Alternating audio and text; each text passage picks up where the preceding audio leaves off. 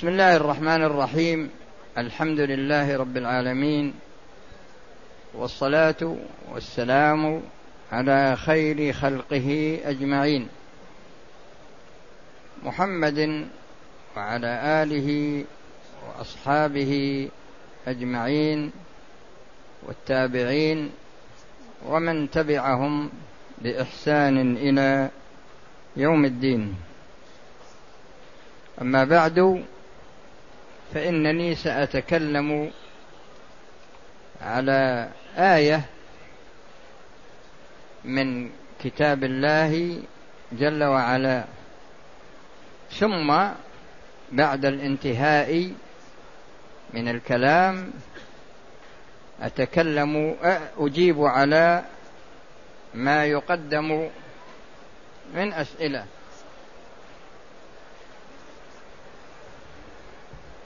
أما الآية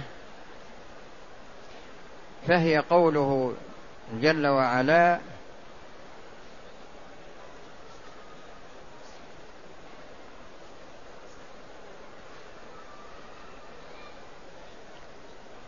ومن أحسن قولا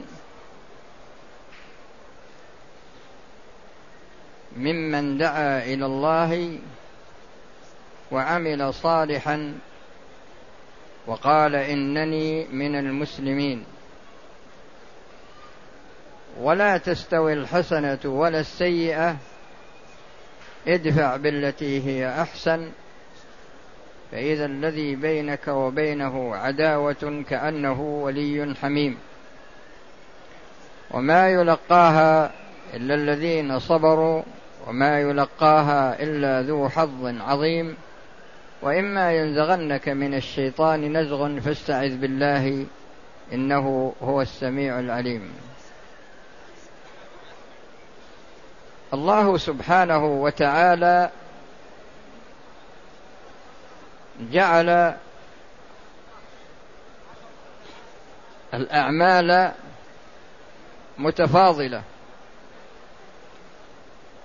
الله جل وعلا جعل الأعمال متفاضلة. والفضل يكون له أسباب. من هذه الأسباب فضل الزمان وفضل المكان وفضل العامل وفضل العمل. في حد ذاته.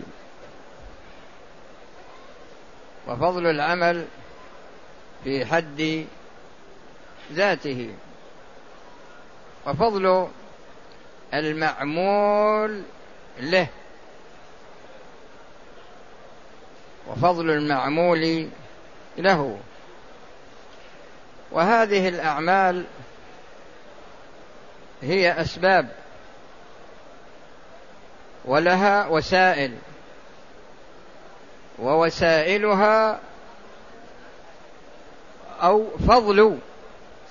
وسائلها تابع لفضل هذه الأسباب. وما ذكرته لكم من أسباب التفاضل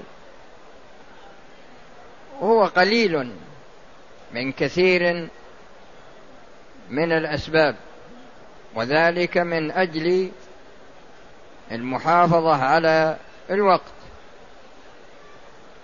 فقوله جل وعلا ومن أحسن قولا ممن دعا إلى الله الدعوة إلى الله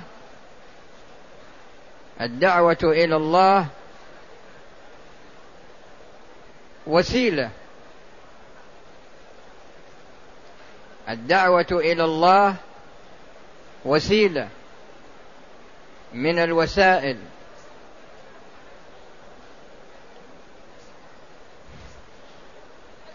والدعوة إلى الله دعوة إلى توحيده.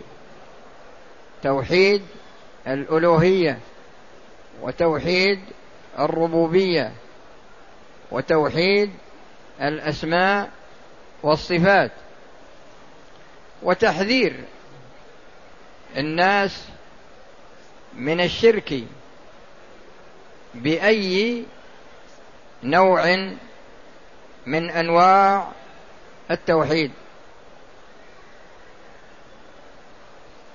وهذا هو أفضل الأعمال.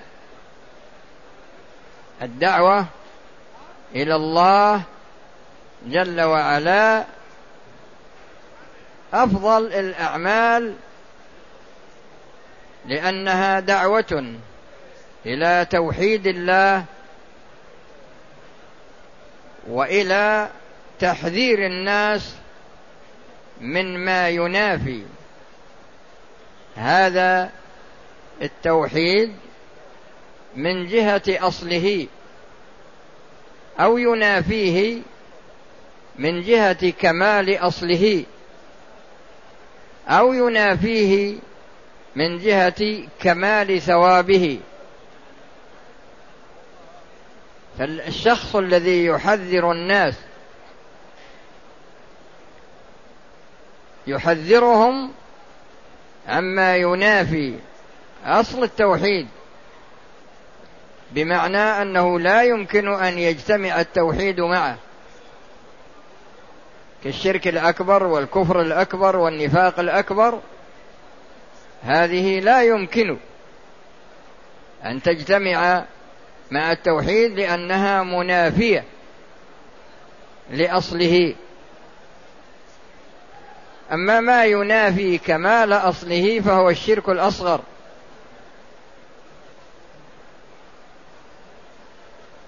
وما ينافي كمال ثوابه هو كبائر الذنوب. إذا مات عليها الإنسان والإصرار على صغائر الذنوب. لأن الإصرار على الصغيرة يحولها إلى كبيرة. وبهذا يعلم أن الشخص الذي يقوم بالدعوة إلى الله يسلك هذا المنهج. يسلك هذا المنهج. ويبين للناس الأمور الاعتقادية ويبين لهم الأمور العملية. ويكون بيانه بالقول من جهة وبالتطبيق العملي منه من جهة أخرى. فلا يختلف عمله مع قوله بمعنى أنه يدعو الناس إلى توحيد الله توحيد الألوهية ولكنه يجعل شريكا مع الله من الناحية العملية. شريكا مع الله في ألوهيته أو شريكا مع الله في ربوبيته أو شريكا مع الله في أسمائه في اسم من أسمائه أو صفة من صفاته. أو يدعو الناس يحذرهم من التخلف عن الصلاة ولكنه يتخلف عنها. يحذرهم من شرب المسكر ولكنه يشربه. يحذرهم من الزنا ولكنه يقترفه. والله جل وعلا يقول كبر مقتا عند الله أن تقولوا ما لا تفعلون. فالشخص عندما يشتغل في الدعوة إلى الله لا بد أن يتطابق قوله مع عمله. ويكون أيضا بصيرا في الدعوة إلى الله يعني يكون عالم بالشيء الذي يدعو إليه. المسألة التي تريد أن تدعو إليها لا بد أن تكون عالما بها وإلا فإنك قد تدل الناس على طريق غير شرعي. وبهذا العمل تكون آثما بدلا من أن تكون مأجورا. وإذا قمت بهذه الوظيفة علما وعملا وتعليما سيكون لك أعداء لأن ما من أحد إلا وله عدو. أظهر العداوة أو أبطنها. فزوجتك في البيت أو ولدك أو أبوك أو أخوك أو جارك أو أي أحد من الناس يضمر العداوة في قلبه لك ولكنك قد تحس بذلك وقد لا تحس. ومن انتصب لعمل من أعمال المسلمين كالقضاء والإفتاء والحسبة والدعوة إلى الله جل وعلا فلا بد أن يكون له أعداء. لكن ما هو الموقف الذي ينبغي أن يتخذه؟ هذا الشخص من من يكون له عدوا سواء علم بهذه العداوة من نفس الشخص أو علمها من غيره. سواء علم هذه العداوة من هذا الشخص أو من غيره. ولهذا قال تعالى ولا تستوي الحسنة ولا السيئة. يعني أنك إذا قمت بالدعوة وعارضك معارضون في دعوتك وعارضك معارضون في دعوتك. وهذه المعارضة ليست بحق. فما موقفك من هذا الشخص؟ يقول جل وعلا في سورة النحل ادع إلى سبيل ربك بالحكمة والموعظة الحسنة وجادلهم بالتي هي أحسن. فتستعمل الحكمة في الدعوة والموعظة والمجادلة بالتي هي أحسن. لكن في حالة ما إذا لم تنفع هذه هذه المجادلة لم تنفع.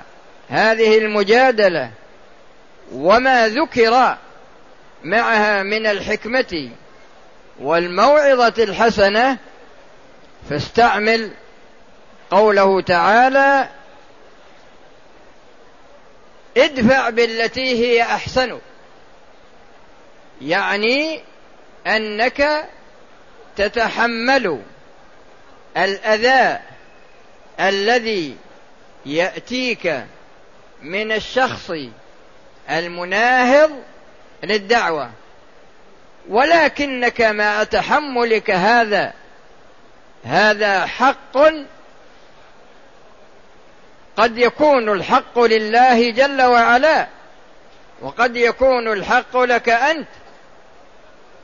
قد يكون الحق لله فإذا لم تستطع دفع هذا الشخص بالحكمة والموعظة الحسنة والمجادلة فما عليك إلا أن تتخذ موقفين. أما الموقف الأول فهو الصبر والاحتساب لوجه الله جل وعلا. وإذا كان الحق لك فإنك تغفره. وتتسامح. ولهذا قال تعالى ولمن صبر. يعني صبر على الأذى. فيه صبر على الدعوة من ناحية الاستمرار وفيه صبر على الأذى الذي يأتيك من الأشخاص أو من بعض الأشخاص الذين تدعوهم الذين تدعوهم. وبصرف النظر عن عين الداعية. يعني قد تدعو زوجتك قد تدعو ولدك قد تدعو جارك قد تدعو دعوة عامة في مجامع الناس. قد تلقي محاضرات قد تلقي ندوات.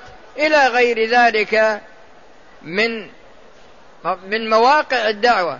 وقد يكون ذلك عن طريق المحاضرات وقد يكون أيضا عن طريق وسائل الإعلام إلى غير ذلك من الوسائل التي تستعمل للدعوة إلى الله. لكن المهم هو أنك تصبر على الأذى الذي يخصك أنت. أما الأذى الذي يكون من ناحية حق الله جل وعلا فالله سبحانه وتعالى هو الذي أنزل القرآن وأرسل الرسول والدين دين الله جل وعلا وما عليك إلا أن تقول حسبنا الله ونعم الوكيل. وما عليك إلا أن تقول حسبنا الله ونعم الوكيل. ولمن صبر وغفر إن ذلك لمن عزم الأمور.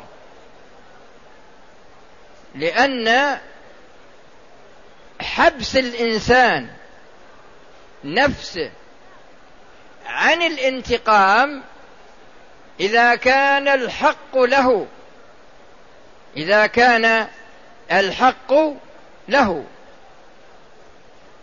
إذا كان الحق له. وكذلك كونه يتسامح لأن فيه حبس النفس عن الانتقام وفيه أيضا المغفرة لهذا الشخص.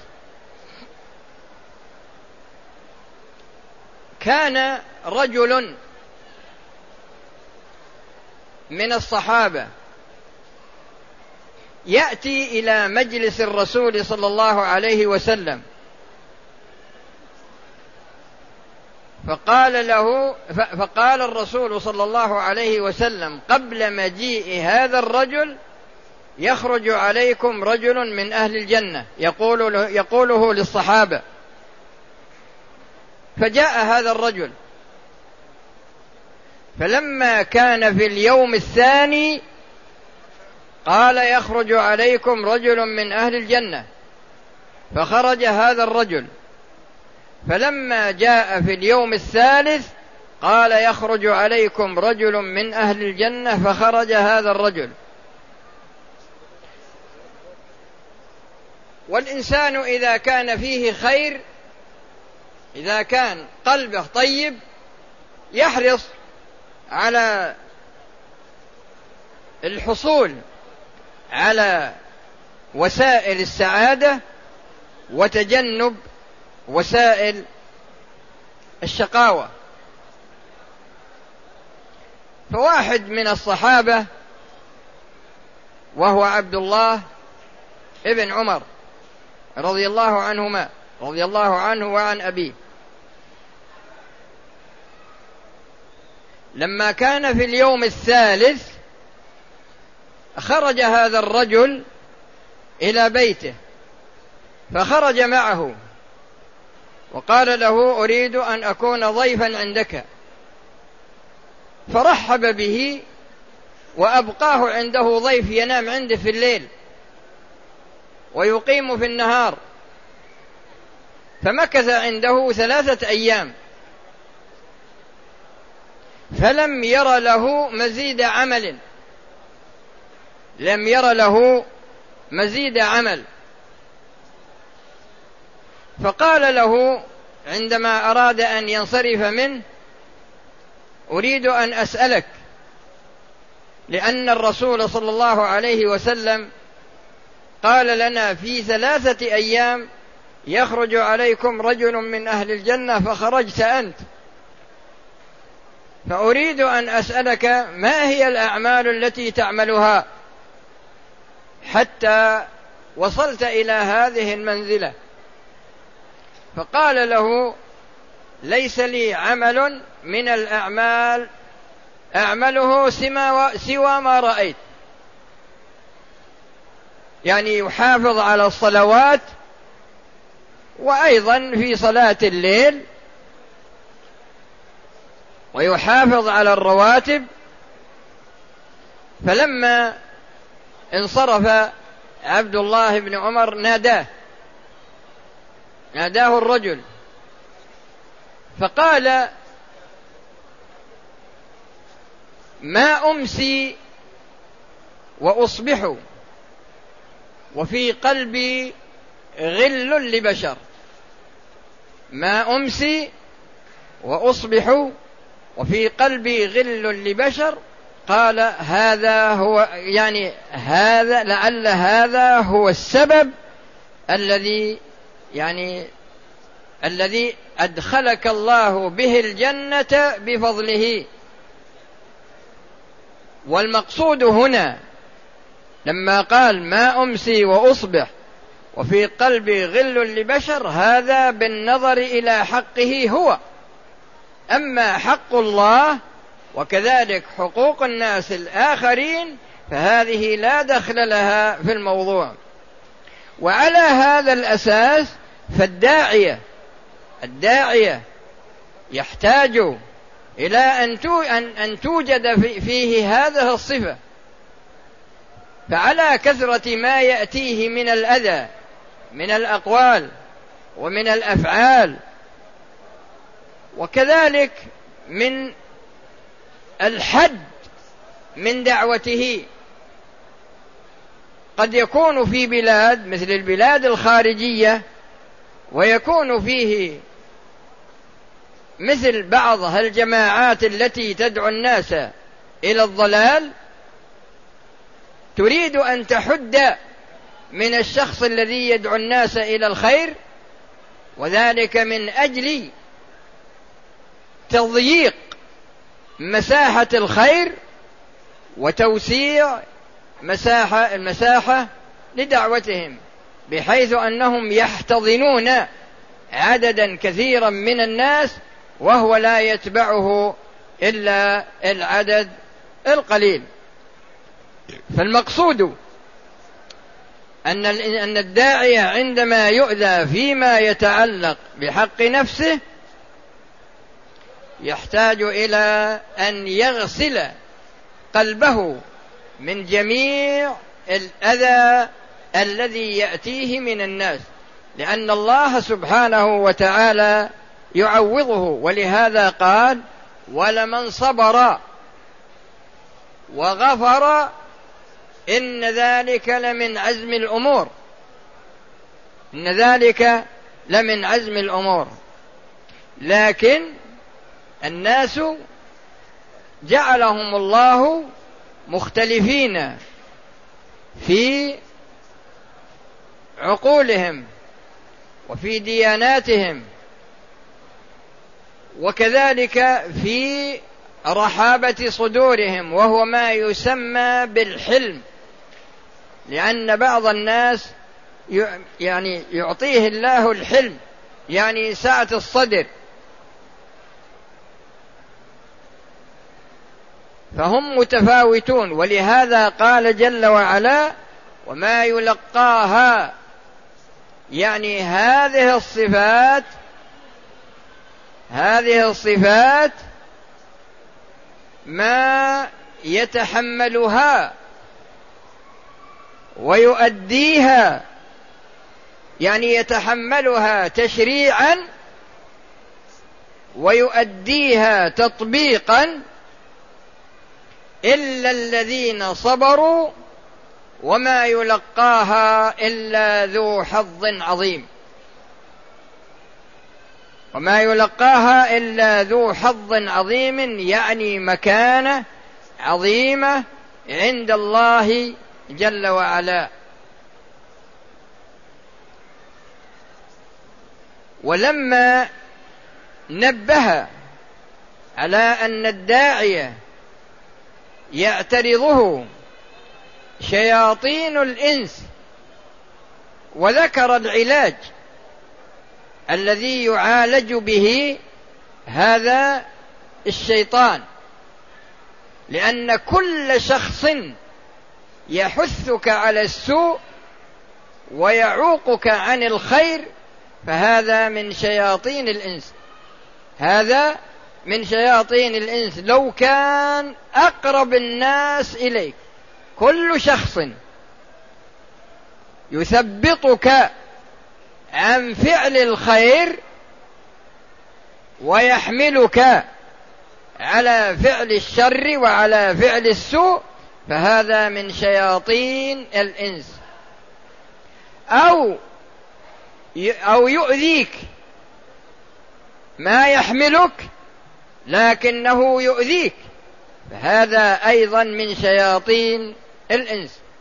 لما ذكر شياطين الإنس وذكر العلاج الذي يعالج به قال بعد ذلك فيه نوع آخر من الشياطين وهم شياطين الجن.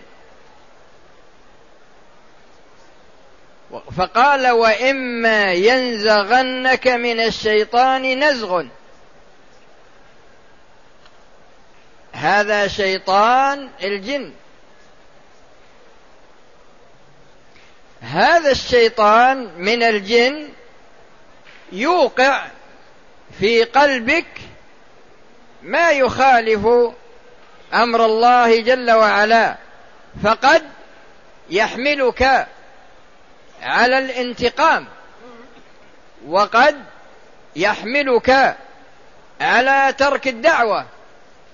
فتقول ما دام إن سيأتي أذى فأنا ما في حاجة إلى أنني أقوم بالدعوة. يعني أنه يستعمل المعوقات. ينفث في قلبك معوقات.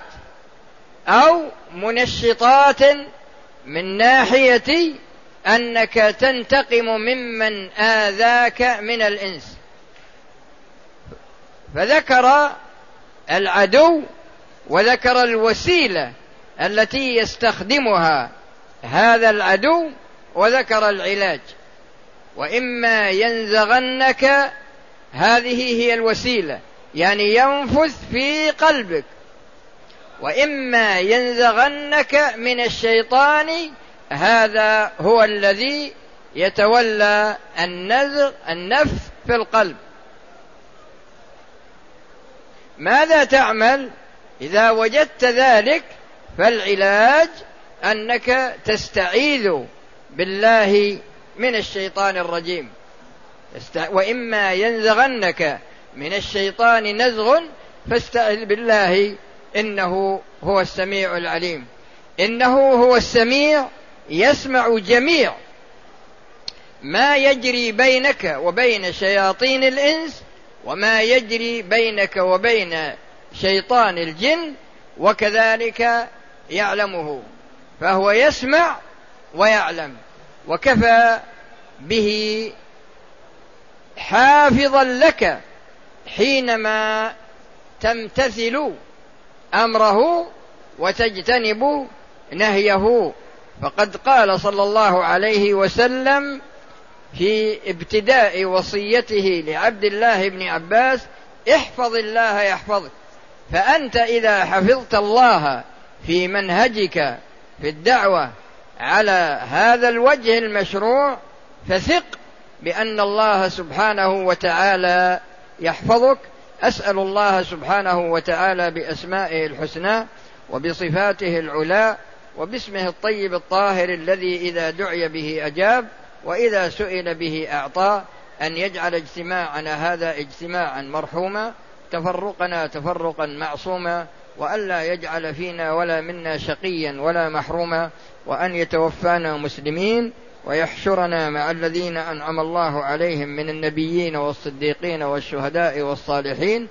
إنه ولي ذلك والقادر عليه وأن يحسن عاقبتنا في الأمور كلها وأن يجيرنا جميعا من خزي الدنيا وعذاب الآخرة. والحمد لله رب العالمين. صلى الله وسلم على نبينا محمد وعلى آله وأصحابه أجمعين. والآن نأتي إلى ما قدم من أسئلة.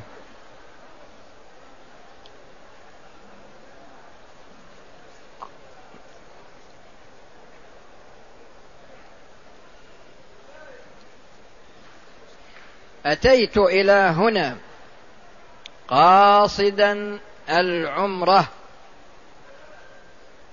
فعند ميقات